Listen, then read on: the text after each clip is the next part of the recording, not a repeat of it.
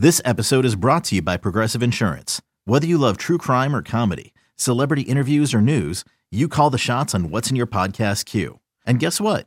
Now you can call them on your auto insurance too with the Name Your Price tool from Progressive. It works just the way it sounds. You tell Progressive how much you want to pay for car insurance, and they'll show you coverage options that fit your budget. Get your quote today at progressive.com to join the over 28 million drivers who trust Progressive. Progressive Casualty Insurance Company and Affiliates. Price and coverage match limited by state law. You could spend the weekend doing the same old whatever, or you could conquer the weekend in the all-new Hyundai Santa Fe. Visit HyundaiUSA.com for more details. Hyundai, there's joy in every journey. Another day is here, and you're ready for it. What to wear? Check. Breakfast, lunch, and dinner? Check. Planning for what's next and how to save for it? That's where Bank of America can help. For your financial to-dos, Bank of America has experts ready to help get you closer to your goals. Get started at one of our local financial centers or 24-7 in our mobile banking app. Find a location near you at bankofamerica.com slash talk to us. What would you like the power to do? Mobile banking requires downloading the app and is only available for select devices. Message and data rates may apply. Bank of America and a member FDIC. The, the, the, winds of change are blowing through Raider Nation, and Silver and Black today keeps you up to date with the latest news and views about your Las Vegas Raiders. Touchdown, Las Vegas! With insight, opinions, and interviews. We're on the cutting edge of what's happening now. Now, now, with the latest on your Raiders and the NFL. Your host, Scott Gulbranson and Mo Moton. Welcome back. Silver and Black today, an Audacy original podcast covering the Las Vegas Raiders. How's everybody doing? I know it sucks watching those two teams occupy the Death Star in preparation for the big game on Sunday, of course, which is the Super Bowl. I'm going to say Super Bowl. They can sue me. Anyway, welcome back. We're here to talk Raiders. Scott Branson, Mo Moton with you. By the way, if you don't already subscribe to the podcast, you're dead to me. No, I'm kidding. Just please subscribe to the podcast wherever you get it. Uh, just just look for Silver and Black today. Doesn't matter where you get your audio. Check it out. Subscribe. Put on the auto download. That'll help us significantly. Also, it helps you because guess what? When we have a new show, you don't need to worry about it. It's just going to be pushed right to your device, and we appreciate that. Also, for our YouTube audience or wherever you're watching us on video, we certainly appreciate you being with us. Hit the subscribe button. Also, the notifications bell. Very, very important you fail the test if you don't hit the notifications bell. So hit it, do that. And then also leave us a thumbs up there. Leave comments. The live chat is always lively. Lively live chat. Alliteration, Mo. My college writing professor would be happy. So we'll uh, we appreciate that. Mo Moton, he's my partner, he's my buddy. He is Midtown Mo. We haven't called him that in a bit, so we got to bring that out. But Midtown Mo's sort of, I think, I think that whole he's got a shirt on, absolutely. Uh, and of course, the Midtown Most Saturday morning cartoons on the way. Everything's working. The cereal, the candy bar. It's an avocado candy bar, but that's beside the point. So we're working through that. Anyway, Mo Moton, he is the senior NFL writer at Bleacher Report. If you don't read his work there, it's all through the NFL. You can learn a lot. So make sure you read Mo. Also, Mo hosts some Raiders live, uh, Bleacher Report lives. So you got to keep track of that. See, you got to put all this on your calendar. Anyway, if you go to the Bleacher Report app and sign up for it, you can get a notification there. So every time Mo's live there, guess what? You'll know Mo's Bleacher Report live in it in Midtown, stepping out of the limo. So do that. also follow him on x.com at Mo Moton, M O E M O T O N. And yes, he's single. I am at LV Gully, L V G U L L Y. And even though you won't ask, I am not single. That's okay. 27 years of marriage. I love it. Okay. And I love my wife. So there we go. Got through that stuff. Today's show, great. We're just stocked with stuff. We're going to do this first segment, kick off a little bit of news. In the second segment, great young reporter and expert in the area of quarterbacks, the, the NFL draft, Crissy Froyd from the Sporting News will be with us. She's also air raid certified and has been uh, very good. We were going to bring her on to talk about Cliff Kingsbury, Mo, right? That's you and I on the same day. You're like, hey, we should do this. I was like, oh my gosh, I just contacted her. We were thinking on the same wavelength. Uh, but now we're going to talk with Crissy instead of the air raid offense. She's certified in the air raid offense, and and Mike Leach was a mentor for her. But instead, we're going to switch to quarterbacks. We're going to talk about. She was at the Senior Bowl, so we're going to talk about quarterbacks and the Raiders' future at quarterbacks. And then in the third segment, we turn it over to you. We're going to take your calls in the Raider Nation mailbag as well as some emails. So we're looking forward to that. All right, Mo, official. Getsy is the offensive coordinator. We know it's official because the Raiders said so. We, no one would believe it until they said so. Just kidding. But um, the reporting ended up being accurate. And this time the candidate did not pull out. And Luke Getsy is officially the guy. We also uh, saw that uh, Antonio Pierce, uh, with the Super Bowl in Las Vegas, Antonio Pierce is making the rounds, doing interviews for the first time as the full time head coach. Uh, a lot of what we've heard, especially the same kind of, I think, narrative we heard from him in the in the Sporting Tribune piece that he wrote. And um, he also talked a little bit about the quarterback situation, and we'll get into that here in a minute. But Antonio Pierce was asked about Cliff Kingsbury turning out in the whole Getsy situation. He said, I don't talk about people unless they're Raiders.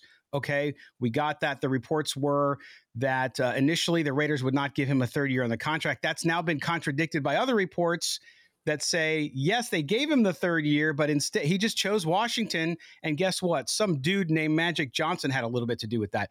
Um, we're past that drama now, Mo, but Luke Getsy comes in. Um, he's got to get a chance now. We'll see what he's able to do. But the reason we got Christy on today is what we talked about last last episode, which is they got to get a quarterback if anybody's going to be successful.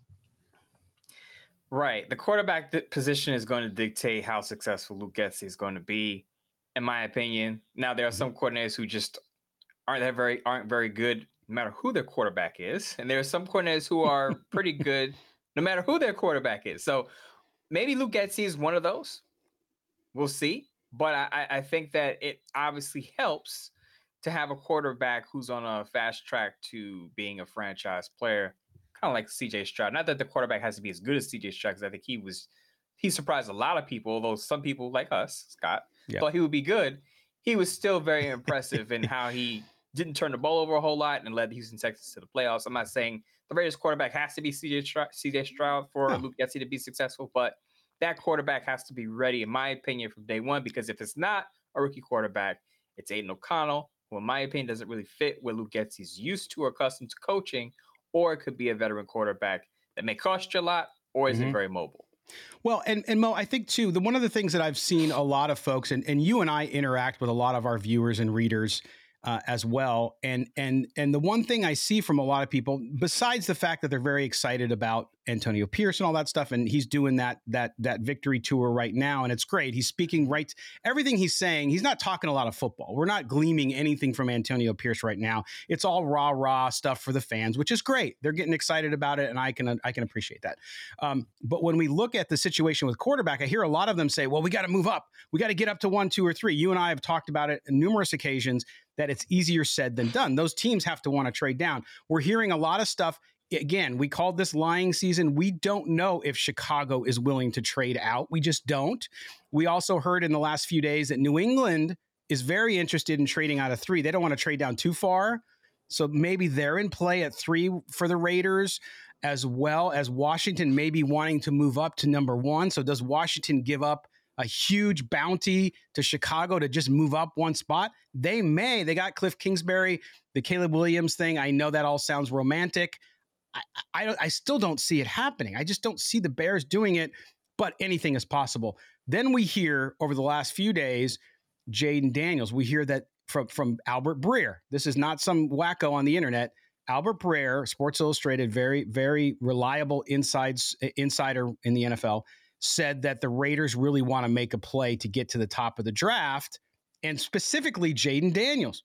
Antonio, look, you look at Antonio Pierce's coaching staff, you look at everybody who's been brought in around Antonio Pierce, with the exception of Tom Telesco, and they all have relationships with Antonio Pierce. Jayden Daniels is that kid. He obviously was a coach at Arizona State when that happens. His his mother helped Antonio Pierce with recruiting there with some violations. We'll get into that a different time, but nonetheless, they are very familiar with one another. So there seems to be at least this initial report that the Raiders might want that guy.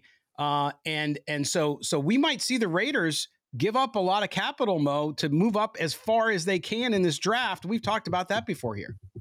So two things here. If you remember, Scott, after I, I believe after the Denver Broncos win, I believe Jayden Daniels was in the Raiders locker room. Yes. So he was. That, that tells you everything you need to know about his connection with Antonio Pierce. So it was blatantly clear that, that the Raiders would be interested in him. But what did I also say about a week or two ago? I said there's a very, very slim, remote chance that the Raiders can get into the top three. But if it, the one team that I think it could happen with for the Raiders is the New England Patriots. Yes. Because as I 100%. said, it's, it's not a guarantee that the Patriots, who are third in the order, are going to want that third top tier quarterback. I know we all look at whoever is the leftover, I should say leftover, but the third quarterback available out of the top three. We all think that Patriots should take that quarterback, right? Because that quarterback is head and shoulders above the second tier group of quarterbacks. But we don't know what Jerod Mayo and that staff is thinking. They may think we want Drake Maye, and if we can't get Drake Maye or C- Caleb Williams, we're not interested in Jayden Daniels. We'll trade down. We'll get Bo Nix or Mhm. or you know Michael Penix, JJ McCarthy, someone else. So I, I think while it's a very slim chance the Raiders get into the top three, the one team I could see it happening with in a, in a blockbuster deal is New England Patriots because we don't know what their draft board looks like, and they may like Bo Nix more than Jayden Daniels. That may seem blasphemous to a lot of people, but it may be their perspective. But Mo, you say it all the time on this show. You don't know, like you don't know. Everybody's got different tastes. Just because, look, I think it's universal. Caleb Williams is going number one. I've read three things this week talking about hmm. Caleb Williams. Is whether you agree or not. I have a lot of you armchair folks out there who tell me he's not very good. He is the LeBron James of the NFL draft. Remember when LeBron came? This is like you can't miss on the guy. You had Wembanyama this year in the NBA. Same thing this is what the, the story and the narrative, and it's not just his na- his his his agent doing that. That is the the belief. So to your point, if you're not going to get Caleb Williams, then you have guys there, and if you like somebody, you like somebody. Now, I would also say that the Patriots to me seem like a team because they have so many needs. Mo, they seem like a team who might be looking more for a bridge quarterback or looking in the trade market. That could be a location for Justin Fields. If Justin Fields isn't a guy Las Vegas is interested anymore because of the Getsy thing, that might be a guy who could very easily find himself in New England. So I think I think New England's situation, I think you're right. I think the targeting of that number 3 spot is probably the best bet even though I still think it's an outside shot. Right. And even if New England wants to trade back, the Raiders are still going to have competition for that third spot because there are going to be several other teams that may be interested in Jayden Daniels as well. Correct. And they're going to want, they're going to put in their offer to get up to the top three as well. So the Raiders are going to have to be aggressive with their offer because I know there are a lot of listeners out there who say, don't give up the farm. No matter what, don't give up the farming because you'll cripple your future and, and have all of these issues down the line. I say this if you get the quarterback position right, it makes it a lot easier to fill Oh, out the rest of your roster because now Yes. that you feel like you have your quarterback of the future, now you're not you know, spending money on a quarterback of free agency. Now you're not adding an extra wide receiver or running back to help a quarterback that you think is lesser than the quarterback that you wanted. So Yes. instead of instead of building around a quarterback that may be average or not your top choice, now you have confidence in that quarterback and you're not spending capital in other places. Right. And and again, uh, maybe we need to tattoo it on our foreheads. The most valuable the most valuable position to be in in the NFL is to have a franchise quarterback on a rookie deal, right? That's how the Chiefs built. You've seen it around that's how Houston's building right now. And so whatever the Raiders need to do, I'm a fan of them being very aggressive. I know that makes people nervous, but guess what? You got future compensation. We've talked all through that here on the show. And I just think you need to do that. I mean, Dan Orlovsky on ESPN said, look, the Raiders are right there, but they just need a quarterback. They have to get a quarterback. If they don't have a quarterback, I think, look, I've said the Raiders will be a playoff team next year. If they don't get a quarterback, I think they're where they're at this year. They're below 500 or right around that that area, give or take a game, maybe even lose two more, win two more. Who knows? But but you got to get over that hump. Rookie head coach, new OC, new mood in the building. You've got to get excitement around that quarterback position. It is a quarterback league. No, you don't build the offensive line first. Yes, you can do it at the same time. So we'll see. But we're going to talk quarterbacks as we end this first segment. Coming up after the break, Crissy Froyd from the Sporting News is going to join us. She's going to talk to us about all these college quarterbacks. We'll also ask her about a couple quarterbacks in the NFL. There's some guys out there I'm interested in who kind of just disappeared, but they're sitting on the bench, and yeah, might they get another chance in the NFL? We'll talk about them, including Stetson Bennett. Remember him from Georgia? Mo, remember him?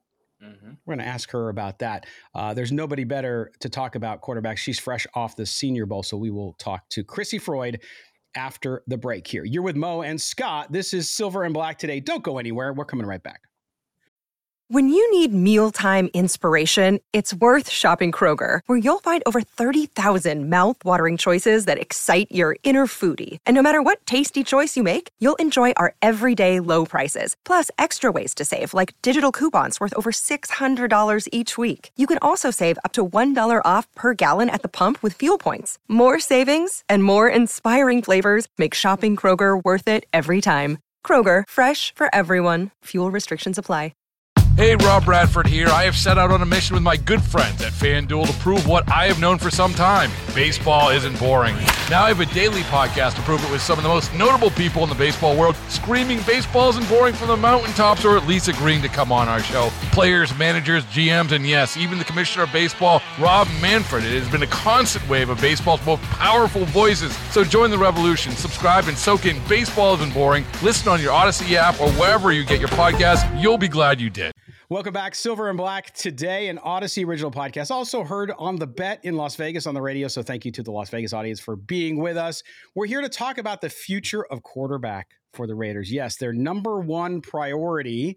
And to do that, we bring in our good friend Crissy Froyd from the Sporting News. You can catch her work up there. You can also follow her on x.com at Crissy, C R I S S Y underscore Froyd, F R O Y D.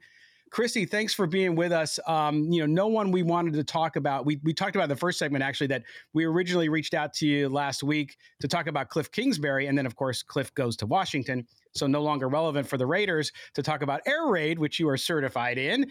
But we wanted to talk with you about quarterbacks and coming out of uh, the Senior Bowl. You had a lot of time down there to spend with these quarterbacks and and you you wrote a lot about and I know you have something coming out with with uh, Spencer Rattler but we wanted to start really at the top and talk about this quarterback class. We've heard so much about it. Of course the top three guys uh, that that you keep hearing most about of course Caleb Williams Drake Maye and now Jayden Daniels uh, but but there's there's other quarterbacks there. And uh, Raider fans with their team picking 13th are looking at that and saying, okay, what's a realistic option? If they don't move up? If they do move up, who might they target? But let's start with this class overall. Give us the strength of this class and uh, how deep it goes for you when you think about first, second round picks, quarterbacks who you feel could really make an impact at the NFL level. Yeah, I'd say that it's about 10 deep. I think this is a pretty deep class. But the one thing we talked about the Senior Bowl is how this was one of the best classes of quarterbacks that the Senior Bowl has pulled. But the overall performance from all the quarterbacks there was not very good. Uh, so I think that's interesting, kind of something to consider. But um, outside of those top three guys you mentioned that are not participating in showcases, obviously they shouldn't be to avoid injury and stuff like that. Um, I know we're talking about Nix, Penix, and Rattler, and I think that that's the good stuff. I think that um, Michael Pratt, some guys like that kind of stand off on the edges, guys that could be really good uh, moving forward, that have maybe a high ceiling, but maybe also a very low floor. Um, but whenever I look at Bo Nix, I see someone who has proven he can be a solid game manager, which should not carry a negative connotation the way that it does, but someone who can perform well outside of that. And JJ McCarthy falls under the same umbrella because people talk all the time about how all JJ McCarthy does is check the ball down for five yards, yada, yada, yada. But like the thing about quarterbacks like this that we classify as game managers, here's one that I'm going to tell you about. His name is Brock Purdy, and he's competing in the Super Bowl this weekend. there's a reason. There's a reason for that. And I mean, they ask quarterbacks to do certain things within the offense. And sometimes it simply comes down to what they're being asked to do, and they're executing the way that they're being asked to execute. And it's not a knock on them. I mean, we look at JJ McCarthy and he has a really good arm and he's got some solid mobility. If I put him in more of a freewheeling offense, I think I could see a lot more out of JJ McCarthy than I see at Michigan. But he should not be faulted for what he's doing at Michigan because he's executing the offense the way the Harbaugh was asking him to do. Uh, so there's nothing wrong with that to me. And then Spencer Rattler, um, one of the most horrible cases I've seen of everyone around him failing him. I mean, Spencer Rattler is playing like Spencer Rattler this season uh, for the first time that we've seen this in a long time, and I think that he did a really good job. Um, pass protection was awful, supporting cast was subpar, but other than that, if you look at Spencer Rattler's individual performance, very good. There's a reason why he took home Senior Bowl MVP. Right, Christy, and we're going to talk more about Spencer Rattler because I've been trying to warm up Raider fans to the idea of maybe they draft Spencer Rattler. Uh, in the draft coming up. But I wanted to hear about Bo Nix and Michael Penix because a lot of Raider fans have been focused on those two because I feel like those are worthy, realistic options for the Raiders if they stood pat at 13 and move back. Whatever the case may be, we'll see what the medicals look like for Michael Penix. But what did you see out of Bo Nix and Michael Penix down at the Senior Bowl in Mobile, Alabama? Yeah, I thought their stock kind of remained the same. I'm someone who's very high on Bo Nix, uh, kind of middle of the pack on Michael Penix Jr. Um, I thought a lot of the quarterbacks in the Senior Bowl this year were inconsistent. Every single one of them were inconsistent. I, I can't think of a singular day outside of like maybe Rattler that someone really just stood out and stole the show. It was kind of an interesting thing, like I said, like given the strength of the class, um, just how underwhelming the performances were. But I think that Bo Nix, like based on the tape I've seen, based on talking to him, like he's a guy that can execute the offense officially he can function in that game manager role, but I also think that there's kind of some more stuff that he can do. And then Michael Penix Jr. Um, obviously has all the traits that you would want from a quarterback. Lacks consistency at times. I thought that he failed on the big stage. To be honest with you, some of that has to do with injury, and that, that's the thing too. Is like with the, when I think about Michael Penix Jr., it's how consistently can he stay healthy. Um, he's not really he's not really done that. He did it for the majority of the year at Washington this year, but he's not done that before. Um, and so you kind of wonder with guys like that, like, is this going to be a flash in the pan or is this someone who's consistently going to be very good? And I mean, he was badly injured um, for the better part of his career and then also very mechanically unsound for the better part of his career. He's worked on that. He's talked about that some, and I think he's gotten better. Um, but but overall, I think we're going to see some strings start to fall apart. Michael Penix Jr. as he makes the adjustment to the next level. So, Christy, when we talk about go, you talked about Bo Nix and, and sort of uh, how you you felt you, that he did really well down there, and that you've got, gotten higher on him. You know, and you look at what his strengths are and some of the weaknesses. What do you think when, when people talk about Bo Nix as a pro prospect? What's sort of the the, the narrative that maybe isn't fair to him uh, when you look at what he was able to do at Oregon and what he's been able to do uh, going into the Senior Bowl last week? Yeah, it's the whole game manager thing, the whole check down thing. And people, like I said, I don't understand why it carries such a negative connotation. Jack Coan obviously didn't succeed the way that we thought that he might.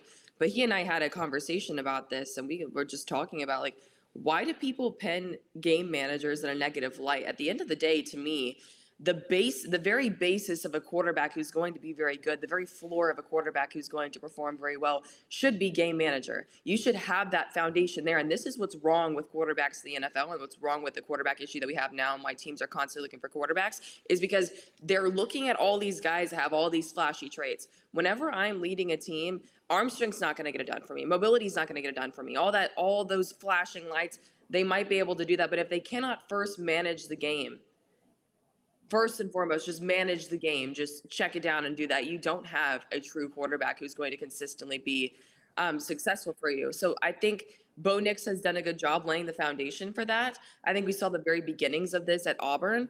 Um, mm-hmm. I mean, that last game he got injured at Auburn, I thought he did a really good job. And then he transitioned and carried it over and kept the energy moving at Oregon. Uh, clearly worked out for him very well. But yeah, I mean, Bo Nix and I talked about this. And – um, I asked him, I, I love one of my favorite things asking quarterbacks about is a negative narrative that surrounds them. There's always one for every guy, it seems like. um, and he said, it's because I have a 78% completion rate and they've got to say something about it. And I think that's what it comes down to. Whenever a quarterback has an astronomical completion rate and is having success, someone's always got to say something about it. And so I think that that's, it's, I mean, in the Oregon offense, they asked him to check it down a lot and he fulfilled his mission. It's it's funny you mentioned that, Christy, because I talked about his completion rate in a positive way, as well as JJ McCarthy, and how their completion rate increased over time when they were on the collegiate level. So I see it as a positive. But of course, it, during the draft process, you got to nitpick everything. I get it. But one thing I think is unfair, and you can stop me and disagree with me on this if you want.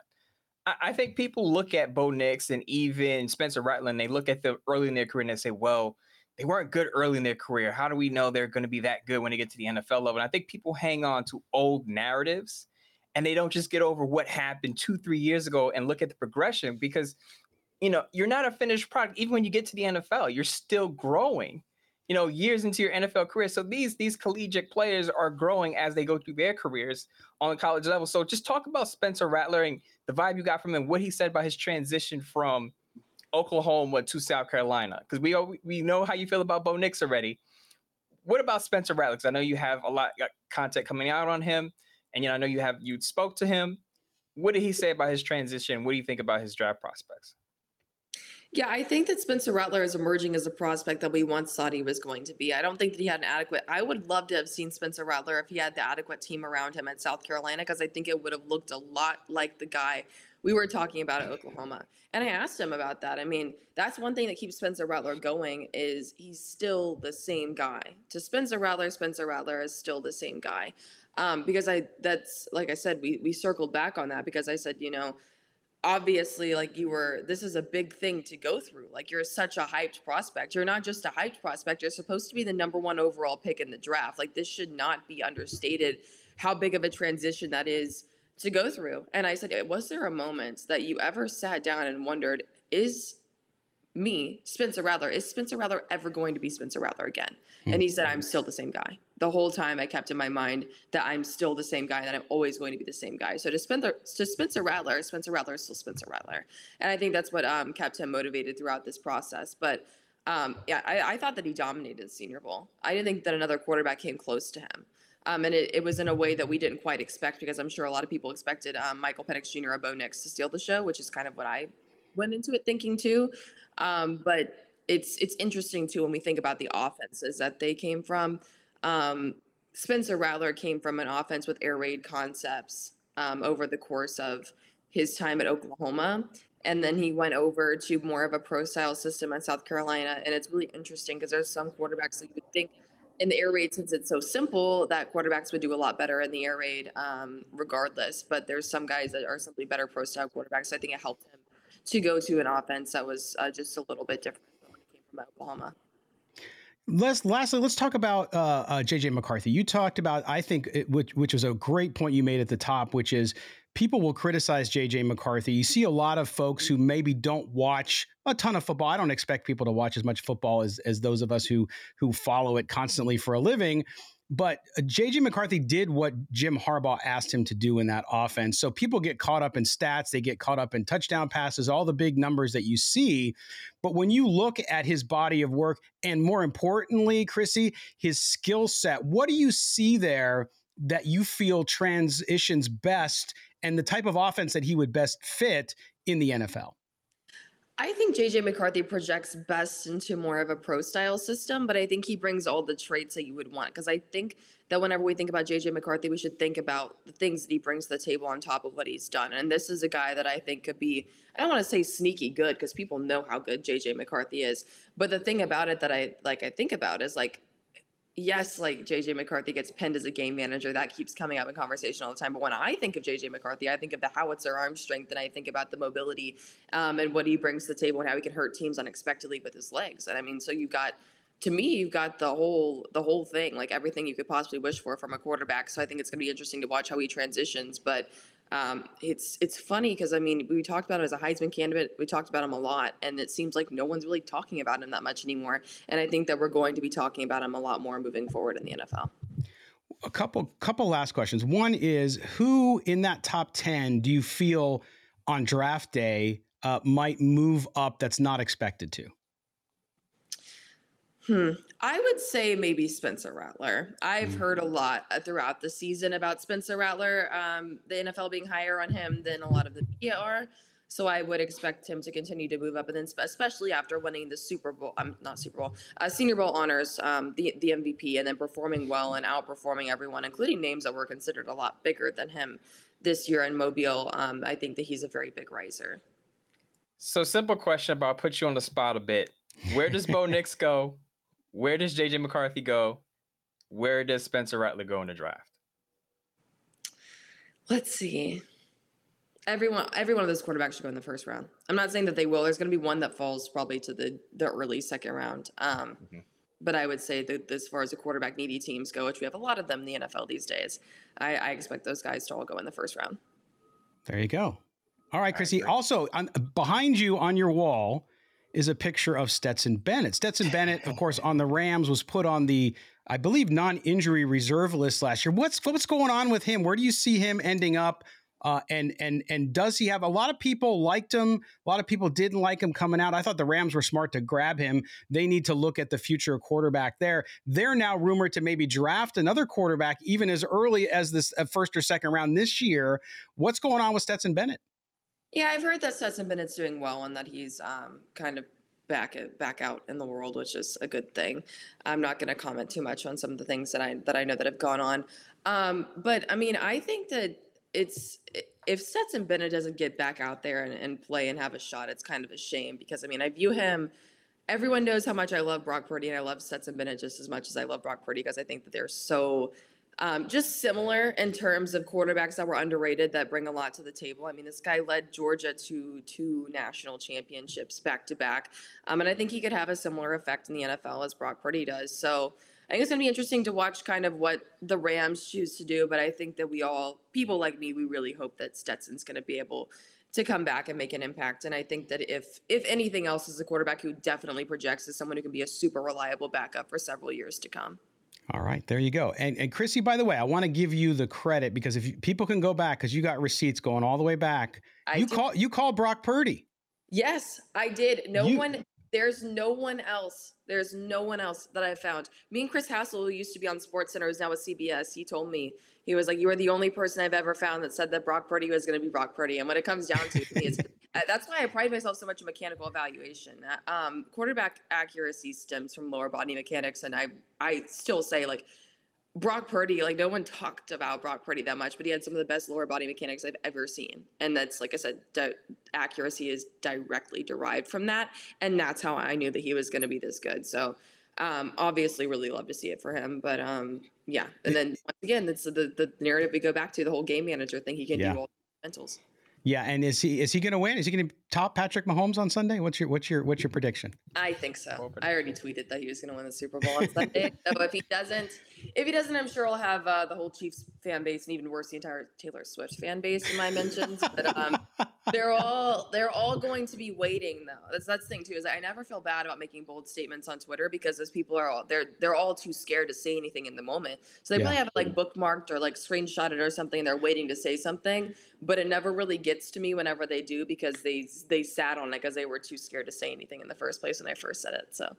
Yes. Well, Chris, we, we uh, go ahead, Mo. You had something? I, no, she she says exactly what I usually say. People could come at me for being wrong, but you were too scared to put your opinion out there. So what? Exactly. You know, you're you're no better than me at the end of the day. So. Exactly. Well, when it comes to covering this stuff, and if you want to learn about quarterbacks, right? We we obviously Raider fans, Crissy, they're they're they're chomping at the bit to find out who their next quarterback is, and they make lots of assumptions. They read, read, read lots of stuff, but but if you check out Crissy, make sure you follow her on X at Crissy underscore Froyd. You will learn something. So we appreciate it. And we'll, we'll have you on as we get closer to the draft as well, Crissy. Thanks for being with us today. Absolutely. Thank you so much. All right. There you go. Good stuff. All right. We're going to step aside for our final break. When we come back, we're going to get to your mail. That's right, voice. And we got some funny ones coming in today here on Silver and Black today, an Audacy original podcast coming right back at you. Don't go anywhere.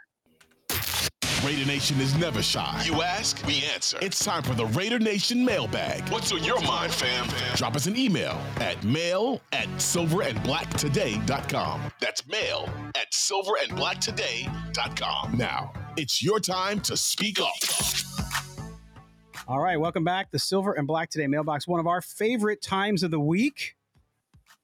I'm always interested to hear from people, Mo heard from some people last, not for air, but I heard from uh, several people and talking about, hey, I'm so happy with what's happening with the Raiders. And then I heard from people who said, oh, this sucks. We missed out on this. We missed out on that. And then I heard people that said, we're being too negative on the show. Then I heard people that said, we're being too easy on Mark Davis for not hiring the right people. So we love it though. Look, I'm not passing judgment. I might agree with you or disagree with you, but I love that you guys talk to us, and and so that's what this is all about. Scott, I have a new stance. Uh oh, a new stance. Yes, not a new stance. I've always kind of done this, and I try okay. to stick to this. Of course, I'm not always perfect, but I try to stick to this this uh, perspective. I'm not here to tell anyone what to think. Mm-hmm. I'll present the facts. I'll present the data. I'll present my opinions based in facts and data and research, and I'll let you make up your opinion about what I said. Right.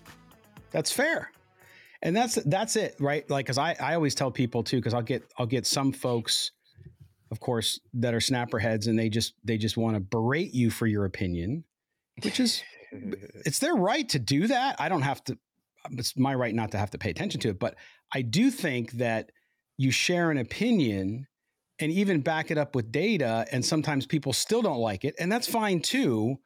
But I think you walk away. I always go into conversation. Somebody who disagrees with me, if somebody says, "Oh, JJ McCarthy sucks," if they draft him, I'm out. Okay, so then why? Give me the reasons why.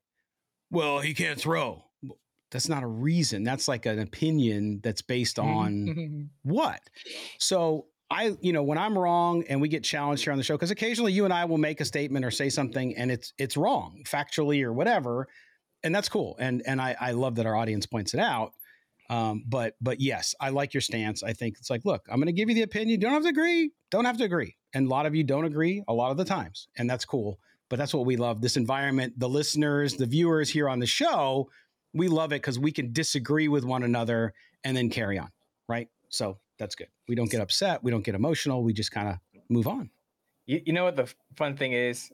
And I know Stoic Raider's probably listening or watching this. Shout out to the Stoic Raider. He's he's good. Very man. good. Very good follow on the X. Yes. Uh, comes into my Bleacher Report lives. Is very active in there. He's on the Spencer Rattler to Las Vegas bandwagon. He is. He's, he's been trying to push that, and I think Crissy Froyd, who was on just on with us, feeds into that. So Stoic, if you're listening, I'm sure you like that segment with Crissy Froyd pushing the Spencer Rattler to Raiders, Spencer to LV would be the hashtag, I guess. There's no ring to it, but a lot of people have said something about Rattler, the name, the snake. You know, it kind of fits with the Raiders. Well, six degrees of separate. You know, the six degrees Mm. game. So Spencer is a TV show. There was a TV, TV show called Spencer for Hire. You might be too young to remember it. Yeah, I probably am. Spencer for Hire, the, the lead character in that um, was an actor who played Dan Tanna, which, if you see my license plate back here, that's what this is a reference to the old show from the 70s called Vegas. And so that's the Spencer relation to Vegas. I'm just just throwing that out there because if I can get a cultural reference in, I will.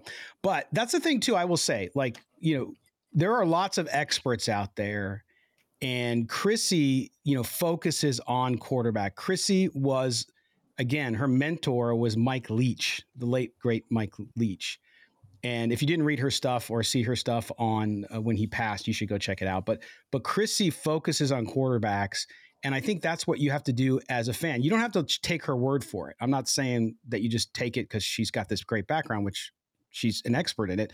But do your research, find out what matters. There's so many free things out there, Mo. The QB school, of course, is a great one. I love watching him break down films. If you just go watch that stuff, you'll learn so much about quarterbacks. So that as a fan, if you just want to know more, so you say, okay, by the time the draft comes around in April, what's the quarterback the Raiders should go get? Well, you know what? I watched film, I watched breakdown of all those guys, and based on all of those sources, I think this is the best guy. I just think it doesn't matter if you're talking about politics, sports, uh, cooking. There's so much free information out there. So educate yourself as much as you want to, and then you can have a great discussion around it. I know we like to do that. So, all right. So we're going to get to the listeners' responses now. We got some written emails that we'll get to. Our, our good buddy Gary Harkin Reader, of course, is on there, and we'll we'll talk about that. Uh, and but we have some emails. We're going to start with our good friend Jacob in Fresno. And if you know anything about Jacob, by the way, some people texted me, messaged me, Mo. I want to give a shout out to, to a couple of listeners. Kobe Gellis, um, who I've had a great conversation back and forth with about all the Raider moves uh, moves on DM on X.com, as well as Hayden Nadolny down in Australia, who's been great, and our good friend Soren uh, as well for giving us some feedback on the show. So thank you guys for that. Uh, but Jacob, Jacob, Jacob has uh, some of the most entertaining calls. And I will tell you, I try. I usually try not to listen to the calls before we do the show, but I know Jacob always has wild stuff, and I don't mean wild in a bad way. So I listened to this one, and this is an epic call because he does an impression that I think is really, really good. So here's Jacob from Fresno uh, as our first call on the Raider Nation mailbag today. Scott, Gilly, Gilly, Gilly, Gilly Brunson, and Mitty, Mitty, Mitty, Moo. it's Jacob from Fresno. Sorry, I have a sore throat this week. Listen up. You know, I hear all the time, though I've never seen one, I hear all the time about these unique three team trades, and I wanted to run a little possibility by you guys. Let me know how viable or how much potential this kind of thing would have. So, say draft day, the day before draft day, Adam Schefter comes on and he says, according to my sources, the Las Vegas Raiders have traded up with the Washington Commanders and the Chicago Bears in a three-team trade where the Chicago Bears move down to 13, the Commanders move up to number one, and the Raiders take number two. Chicago brings in the Raiders 13, the Raiders second, the Raiders fourth, and the Washington Commanders fourth. Do you think that's possible? Do you think that the the Commanders with Cliff Dingleberry or sorry Cliff Kingsbury goes up and gets their guy Caleb Williams? We all know that that's what they want. They get a guy like Kingsbury, and we go to number two. We get a guy like Jayden Daniels, and the Bears take our 13 and they take a slew of other picks. You think that's possible? I think AP really likes Jayden Daniels. He was in the locker room and everything for our last game. Um, and I mean, for his Heisman, you mentioned AP. I think there's a relationship there, and I think that there's a future. What do you guys think? Let me know. Raiders. Jacob, Jacob, Jacob. you know what? You know what I think is possible? What's that? Jacob impersonating Adam Schefter, dude, doing a report. I, I believe dude. Jacob has it in him where he could pull that off on dude. ESPN. He he was good. If he works a little more, like it was really good. Jacob, yeah, your Schefter was really good, but I would work on it a little more because I know you can perfect it. I know you can't. Like it is so close. The first I stopped the recording laughing the first time I heard it because it was so good. But get what about his trade? So we'll forget the, the impression for now. We'll get back to that. But what about his trade scenario? Three way trade. The Raiders give the Bears 13. The Commanders go to number one. The Raiders get number two. I see one big problem with this. I just don't think the Bears, the Bears have a lot of needs. I think they also would like Marvin Harrison Jr. So I don't know that they would move that far down. But what do you think, Mo, of a three teamer there? I thought you was going to say what I was going to say. The big, uh, we can all dream, right? Because there are reports are the, the one big issue with that trade idea is I don't think the Bears are going to pass on a court a top three quarterback. I believe they're gonna I believe they're gonna trade Justin Fields and and grab I one of too. those top three guys. So in too. order for that trade to be possible, the Bears will have to say we're good with Justin Fields or we're good with one of the second, third tier quarterbacks in this year's draft class, and I just don't see that happening. Right. But I, I could see them, Mo and Jacob, I could see them moving down a spot. If Washington wants to trade the farm for Caleb Williams, yeah, and they like Drake Maye or Jayden Daniels for that for that matter, dude, move down one spot. I still get the quarterback I want, and I'm getting a whole crap load of capital from you. Absolutely. The problem, Scott, is there's nothing in it for the Raiders in that deal. so I know I know that's a great idea for the Washington Commanders fans, but Raider fans are thinking, well, what about us? What do we get out of that? You know what it is? It's what you said earlier in the show. I think I think if let's say that happens. So we're so we're living in La La Land, we're having fun. Commanders move up to one, so Cliff gets his quarterback. Bears go two. They take Drake Maye, I think. Yep. And then the, the the the Raiders go from 13 to 3 and they get Jayden Daniels. I that to me would be if there was a bunch of trades at the top of that would be the most realistic scenario. You agree? Yeah, I agree. And as you alluded to, that's what I pointed out early in the show is that what if the Patriots don't want Jayden Daniels? What if right. they're what if they're just not high on Jake for whatever reason? He's too slim, this, this, that, and third. You know, the uh, every team has their reason for not ranking a quarterback high mm-hmm. on their board. So the Raiders would have to hope that the Patriots don't like Jayden Daniels because that's their only hope of getting up and getting him or getting up into the top three period is if they're saying, well, we like Bo Nix more than yeah Jayden Daniels, and we prefer Bo Nix or whoever JJ McCarthy. And I think the Patriots are a wild card too, Mo, because Belichick's not there anymore. We can't go So off the history of what they don't. used to do. Hmm. But I could see them also. I could see the Patriots. Like I said, if if the Bears take a quarterback, which I think is a ninety percent chance, I just do, and they trade Justin Fields, that could be a spot for Justin Fields. That could be a spot for Russell Wilson. They might go the veteran route as they build the team around him because they have so many needs, including offensive line. They have some good defensive pieces, but they're also um, aging there in some spots. So, so I could see them going the veteran route and saying, you know, we're just not ready to bring in a rookie quarterback um, unless they really love somebody, right? Unless they think like, oh gosh, this is the guy. Jayden Daniels is the guy for the next 15 years. Okay, great. Then you go get him. But I think that's more scenario. Uh, Jacob, dude, as always, thank you. And please continue. I think we might have Jacob live on the show as Adam Schefter. Full disclosure that he is the fake Adam Schefter. He's the fake Adam Schefter. But that was good, man. that Breaking was news. really good. breaking yes. news, Jacob. breaking news. We'll have him do a breaking news about Mo Moton, Midtown Mo signing a big deal for his variety shows, t- TV show. All right, we're going to get on to our next call. This is Mike from California. I do want to mention Mike from California. We also had a call from Michael in the Bay Area. So, Michael, if you're listening, your call cut out after like it was like a cell dead thing. So you made a sentence and then it was just silence for like a minute and a half.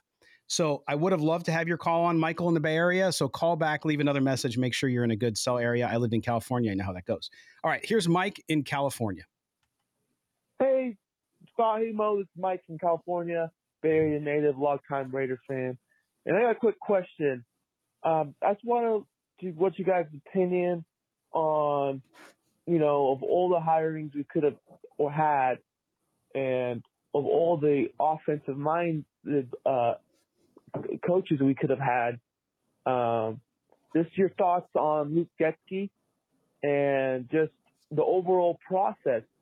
I wanted to know what you think because you know the whole time Mark Davis, um, and you know was pressing on you know it was going to be a slow process and we're going to take our time, find the right people, and even AP was saying we're, we're going to hire somebody at least 24 points per game, and you know there's been one thing said, but something else actually has happened. So just want to know what you guys think about that and just the, any comments you think as well. Thank you. There you go, Mike in California, Bay Area native, and and Mike, why are you so negative? No, I'm just kidding. That's not a negative call. He's a, he's asking real questions in a very respectful way. Mo, I'll let you I'll, I'll let you respond to Mike on the coaching hires and then maybe the overall process. So I took some notes of what Mike said, and the first thing that stood out to me, he talked about the hiring process, and I think fans were some fans were thrown in for a loop when AP was hired after only I believe Leslie Frazier and Chris Richard were interviewed for the head coaching job, Mhm. and we thought there was going to be a more extensive head coaching search. You know, it it it was two coaches who hadn't coached this past season in AP, basically. Now, Vic Tafur said that the Raiders had were in contact with Jim Harbaugh's agent, but I get the feeling that Jim Harbaugh just wasn't really as interested in the Raiders job as he was the Chargers job. That's just my opinion, my feeling of it. But the the head coaching search kind of surprised me because it it to me it tells me that the Raiders had made up their mind about AP before they went into the process. Because if they didn't, I I would think they would have had a more had more variety of candidates in to talk to about the position. But they didn't. They hired AP. You and I have both said if they hire AP, solid hire based on what he's did, what he's done as an interim, right? The other thing I want to point out that that Mike touched on was AP talking about wanting to score. Well, he joked about this, but scoring 24, 24 points, points. at, minim- at minimum at his uh, introductory press conference. Mhm. He also mentioned the vertical passing game. And this is my hang up about AP's philosophy and Luke Getsy. Yes, Luke Getsy has has had offenses known for running the football with quarterback help. Let's not forget Justin Fields it was was accounted for a lot of those rushing yards that the Bears had. Not to say the running backs weren't, you know, part of the running game plan, but a lot of that was Justin Fields. Okay, AP likes to run the ball, but he made a point at his press conference that he just doesn't want to run run the ball. He wants to go back to the Raider fabric, and that's the vertical passing game. Well, that Luke Getsy's not known for the vertical passing game. So that that was my one question that I haven't wrote about or spoke about with the Luke Getsy hire. He with AP wanting to go vertical, if you look at Luke Getsy's history, even as a passing game coordinator, wasn't a high wasn't an offense that went down the field in the vertical pass game a whole lot. Mm-hmm. It was a it, if you look at his last two Chicago years, it's a lot of short passes. You know, it's a lot of uh, yards after the catch. I wrote about this on Sportsnet with my last piece, the pros and cons of hiring Luke Getsy. Mm-hmm. Uh, he used DJ Moore very well because DJ Moore is, is, a running back with some speed. Uh, got the ball into DJ Moore's hands in space, allowed him to rack up yards after the catch. Yep. But there wasn't a lot of vertical passing game. And I think there were times where uh, DJ Moore wanted to go downfield a lot more, and that wasn't part of the Bears' passing game plan. So I'm wondering is Luke Getsy going to build the pass off the run and start using the vertical passing game? Right. Or is that, or is it just something that AP said during the presser and we're not going to get that at Getsy's offense? Correct. And I think, you know, uh, listen, I, I don't have any doubt that, that Antonio Pierce can be successful if everything goes the way he wants it to and if they build their team and they get their quarterback. I will say this I will say, you know, people were getting excited about, and again, from a fan perspective, I totally get it we have not heard much from Antonio Pierce about, and I'm not saying he should, but we have not heard much about the football philosophy, how things are going to go, how they're going to build this team. We'll hear that in the months coming as we see how they start putting the roster together with Tom Telesco. So a lot of what we're hearing basically is bumper stickers, folks. It's bumper stickers. So when he talked about a vertical passing game, 24 points, joking, yes, the vertical passing game, what does that do? That gets fans excited. What I would tell you though is again, vertical passing game is the past. It happens now, but it's mixed in. We just talked about quarterbacks for a whole segment. Okay. So the dink and dunk, this, people use that as a negative. The, the reality is you will build your offense around the guy who's running it, which is Luke Getsy, and then you will get the quarterback you need to run that offense.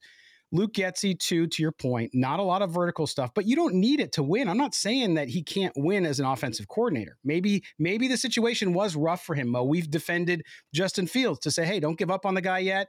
Let's see what he does in a different situation. Now, Getsy was the guy running that offense, but nonetheless, we'll see what happens with Getsy there. Also, you talked about how he developed Cole Kmet, which is true, but if you look at the play um, uh, distribution, they didn't do a lot of tight end stuff, right?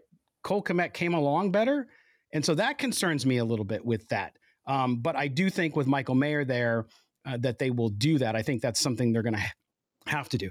But so to your point about your doubts there, I agree 100%. Second, and, and we'll leave it at this the process, I think, is to me the biggest problem I had. Not who they hired per se, because again, I'm going to repeat them all year round until next January, where the Raiders are either in the playoffs or not, which is resume on the grass. So I will judge Antonio Pierce and all of these guys based on their record next year with no excuses, just what they do.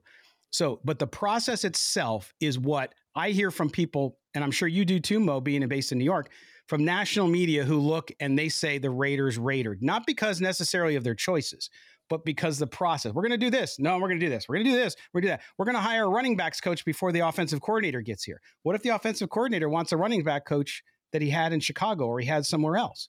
So it, it, that to me, to answer Mike's question, is is a little bit weird. The process to me is where I've always had the problem, more so than just the people that they've hired. Absolutely, and look at I look at it this way: if if the Raiders go out there and score at minimum twenty four points a game, no one's caring about the process. All you no. care about is that they made the right hires, right? Right. But but I, I will tell you if if things go sideways, people right. are going to look back at the hiring process and say, see, they should have brought in a variety of candidates. Just correct. And I I will say this. You can like people, you can like their style, you can like their personality, but if they don't perform, it's a perform it's a meritocracy. So the fact that AP wears cool jackets, that he drives a cool car, that he's a cool guy, that he's a rah rah guy, that he understands the Raider culture, that's all good. That's important. And I understand for fans, especially vital. I love that. I love that people feel good about that. But if he doesn't perform on the field, I'm not saying he won't, but if he doesn't, to your point, Mo, doesn't matter what kind of shoes he's walking. I don't care if he's walking around in Nike Air Force. It doesn't matter. What matters is winning. The Raider way is winning, not just all the other stuff. The other stuff is great. It goes with it, the swagger, all that jazz. But you know what? Come September, swagger doesn't mean crap. What means crap is wins and and execution on the field. So we'll see. And they're going to have every opportunity to do it. And for your sake as fans, for our sakes as people who have to cover the Raiders 24 7, uh, 12 months a year, I want them to do well too. I don't want them to do poorly. So we'll see how it all rolls out. Scott, one thing I do want to say though, yeah, even with the the swag that AP has, I, I want to make it clear that he he, I think people overlook the fact that he's he knows football. He's not Yeah. classified as an X's and O's guy, but he's clearly a, a smart. Fo- he has a smart football mind. He's played Yes. the game at a high level. He's won a Super Bowl. Mhm. He knows what it looks like. So Mhm. that's why I I say before we judge AP's hires and his coaching staff, please understand that he has a plan. We, you know, we may disagree with We don't parts know of it. his Yeah. plan or, or question, you know, the process of it. But let's not overlook that AP Antonio Pierce knows football pretty well, even though he's not classified as an X's and O's guy, because he wouldn't have took that Raider team, taken that Raider team from three and five to to a five and four record on his watch eight nine, if he didn't know, you know, some of the Yeah. nuts and bolts of the game and understand offense and defense. Yeah, and and again, I'm not saying it's not important, but this this the victory tour and the getting Raider Nation fired up, that's awesome. Like, you know, we saw Jon Gruden do that when he came back to not to the same level that that Antonio Pierce has done. It's a different feel. But um, that's all great, and and Raider Nation needed that. Like as a fan base, I think they needed that. They needed the hope. They needed the the positive vibes coming from that. Um, but let me tell you, that's going to get you through the off season. But man, that draft comes and we'll see what they do. Now that's Tom Telesco working with the coaching staff. But the the the, the rubber hits the road after the combine. Okay. So so feel good now and hopefully he takes that energy and all of that knowledge, like you say, because he is a bright football mind, and he takes that and that transpires into a winning season. It's going to be a tough, tough, tough division and it's going to be a tough conference with the AFC. Those teams, Baltimore, Houston, Buffalo, Miami, they're all going to get better. So it's a big task. Not saying he's not up to it. It's just going to be tough task. So there's going to be lots of ups and there's going to be downs. No season ever goes perfectly, right? So we'll get used to that. But Mike, thank you so much for the call. All right. We're going to get to a call. Now, I'm going to play this one, Mo. It's a little bit older. It's like a week old because our good friend MDM, who's always in the live chat, and I'll say aloha to him because he's in Hawaii, um, left it, but it got stuck in the in the in the um, in the spam. So I'm going to play it. So a little bit of it's outdated, but I think his overall feeling. I just want to make sure he gets heard because he is an active participant in the Silver and Black Today community, and I just want to get it. So so this part about the GM piece here obviously is old news and not accurate because we were going off Cliff Kingsbury, but um but I want to give MDM the opportunity. So here's MDM. Hey, aloha. MDM here. Um, just weighing in on the coaching and GM hires. And uh, first off, I think you have to uh, differentiate between fans that have been fans for decades since they were young and maybe recent fans. Because quite frankly, uh, you know, I've seen this before. Uh, I'm not getting a great vibe on anything the Raiders are doing. It, it doesn't matter if it's draft or coaching hires. It always seems like we try to outsmart everybody. And at the end, we kind of end up outsmarting ourselves.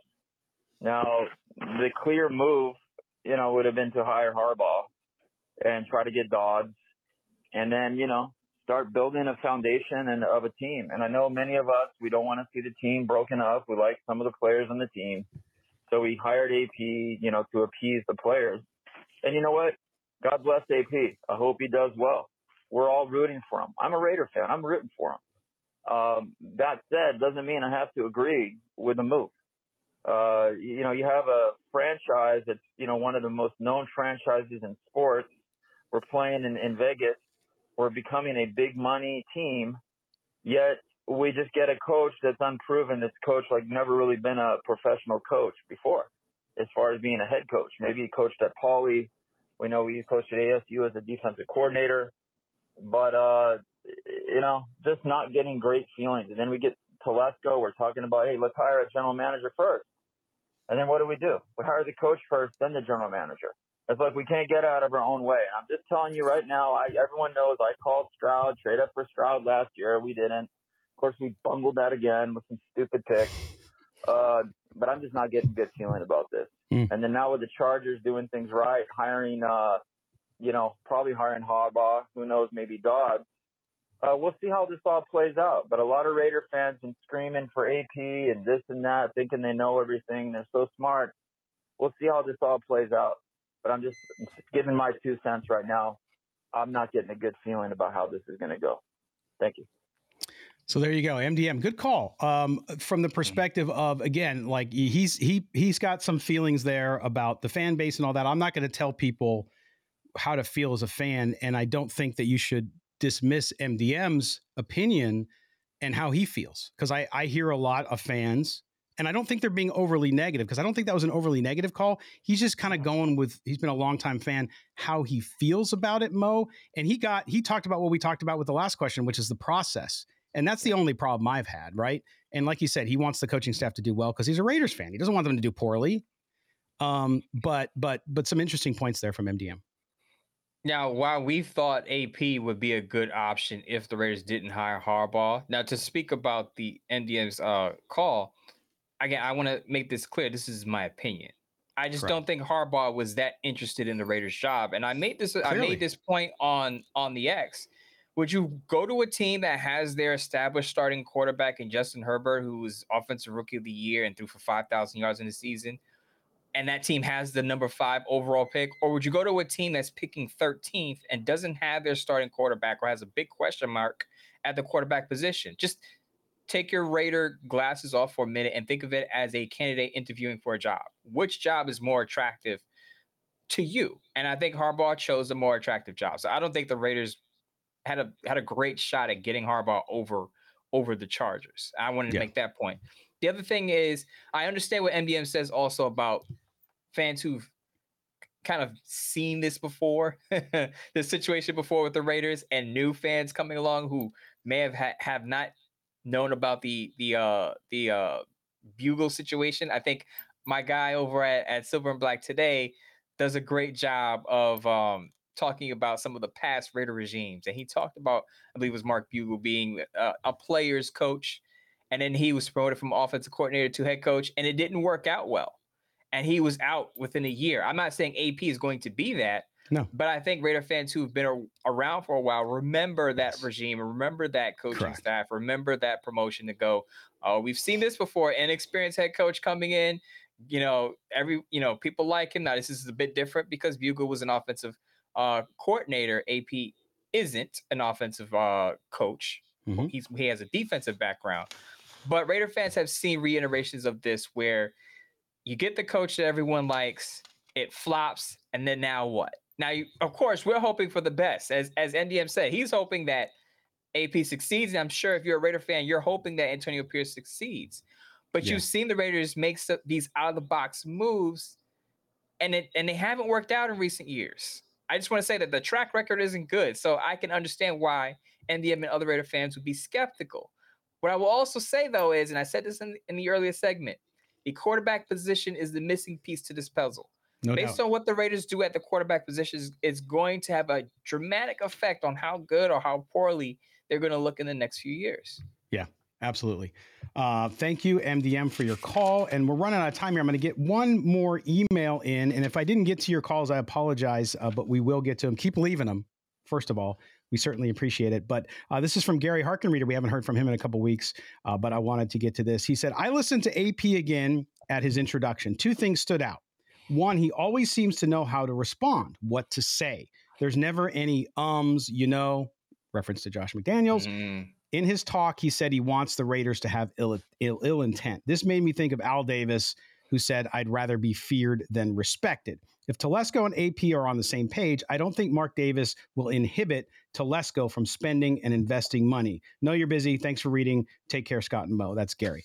So uh, I get what you're saying there. I think, yes. And, and that was my point. I, you'll never have an issue of understanding how Antonio Pierce feels. And I think right now at this stage, he's saying all the right things. I will say this, okay? And I don't want people to take this the wrong way. So get ready, Mo. Is nostalgia and history are important. I am a history buff, okay? I devour history. I love it. I read history, just fall in love with it since I was a kid. But his references to the old Raider way, I think, are good as if it's establishing a culture from here out, which it seems like he did over the, the course of the nine games he coached the team. But don't get caught up in all of that. It has to be also the Raider way as you know it and love it, but modified for the modern NFL game and what you can do. Okay. You can't be Lester Hayes and hit people like you used to, as much as Lester was a great player to watch and fun and and all that stuff. You can't do that anymore. So it's a different game. So the ill intent, all that's football. It's a violent game, of course. So I love it. He's he's building a language, a nomenclature around the culture, which is great but now you got to take it forward. So so think about that. And and and and as Al Davis said, everybody likes to quote Al Davis. Um, you know, the future is what's bright about the Raiders. It's the future that they are building for, and so that's what you got to be focused on. Don't be focused on the past. Be focused on what they're going to do moving into the future. And I think people will be okay, and we'll see how the results net out. Absolutely, and I just want to say, quick question of quick correction of myself. Joe mm. Bugel, who was Joe Bugel, Raiders. Did you call him Jim? I said Mark because I had Mark oh, Davis oh, on the mind. Joe Bugel, who was the Raiders coach in 1997, and my guy Ray over yeah. at Silver Black today uh, makes a lot of good points of the connection between or the similarities between yeah. Bugel and AP. But to get to the to the last uh, to get to Harkin Reader, eh, look, as I said, if you're if you're a Raider fan, you're looking at it as, and, and I get your point, Scott, about history and and riling up the fans in the offseason. It's the offseason. No games are being played. No. Raider fans want to believe that AP is going to be successful. So you're going to hear all of the all the great stuff. And he he you know he penned a piece at the Players Tribune and talked about basically going back to the Raider way. And he talked about you know Bo J- Jackson running over um, Brian Bosworth in, in that game against the Seattle Seahawks and running into the tunnel. And he talks about all those fun and feel good memories, and that's all great. And Raider fans can get behind that. Um, I was a little young to remember that game, you know, but I will say that he's hitting all the right notes right now. Correct. But the biggest 100%. note, the biggest, the biggest note that he has to hit, and this is not all on him. We talked about it the draft or eh, free agency, whether the Raiders go for a veteran quarterback at free agency and or pick one up in the draft. That's the note that he has to hit. Correct. If he if he hits one out of the park in, in one of those, you know, free agency or the draft, then I think a lot more skeptical Raider fans like MDM who called in will get on board and say, okay, I like the decision that he made at quarterback. We have something because there are a lot of Raider fans out there that feel the Rays are a quarterback away from getting to the Super Bowl. I say the Rays are a quarterback away from getting to the playoffs because we've, we've seen what a quarterback can do for a team that has some talent on the roster. Yeah. CJ Stroud in Houston is the prime example. So yep. I think if, if again, if the Raiders hit hit it out of the park with the quarterback position, you start to get more skeptical fans who who look at AP and go, well, it sounds good now, but how's it going to look on the field? You'll get those fans on board to say, okay, I think AP can get it done. Absolutely. Resume on the grass. I love it. I mean, that's he's getting the opportunity and they'll make the most out of it. But you're right. I think that the next few months, we get past the combine, we get to the draft, we'll see what the Raiders are going to do uh, there. But uh, thank you guys for all your contributions to the Raider Nation mailbag. If we didn't get to you, we'll get to you next week. Keep calling in 702 900 7869. That's 702 900 7869. It's down below in the description. If you're watching us, on one of the channels there. You'll see the description there. Uh, also, it's in the podcast description. So if you want to get in the call for next week, what I would do actually, we're off next week. That's what I have to make a note, by the way. After Super Bowl, Mo's got to work a Super Bowl. He's the big shot lead article for Bleacher Report for the Super Bowl. He's going to be wiped. I'm going to be wiped. So we're going to take, unless there's breaking news, if something happens with the Raiders, that's a big deal. Mo and I'll climb on and do an episode. But it's it's the maybe one out of two, three weeks a year where we're not going to do a show. That's it. Otherwise, we're doing shows. So uh, we will be off next week. But make sure you check out Bleacher Report live. Mo, do you have one coming up? I don't have a Bleacher Report live coming up like you and let, like us here, unless there's big breaking news. I, I will be going live, of course, as you said earlier in the show. Pull up the app and you'll know as soon as I go live, it'll hit your app and it'll show up in, as a notification. But other than that, I will have Sports Not Pieces coming up every week still. Just nice. won't be going live on Bleacher Report. Yes, as will I. And you can check that all out on sportsnot.com. Also follow Mo, M O E M O T O N. You can follow me, LV Gully. Those are both on X.com. We appreciate. Don't forget to subscribe to the show wherever you get your audio. Also here on YouTube, hit the subscribe, hit the notifications bell, and hit that thumbs up. We appreciate you guys being here. Mo, have a good week off from the show, and uh, enjoy the Super Bowl, man. We're looking forward to reading your story afterwards. Appreciate you, Scott. Of course, we'll be in contact. We won't we won't be live here, but of course, you know, we'll be going back and forth about what we see in the Super Bowl in the big game.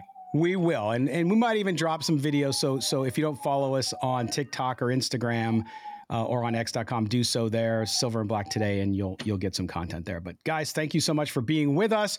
A shout out to our producers at uh, Audacy, including Mike Robier. And for Mo Moton, I'm Scott Gulbransen. This has been Silver and Black today. We'll talk to you in about a week and a half. Take care, everybody.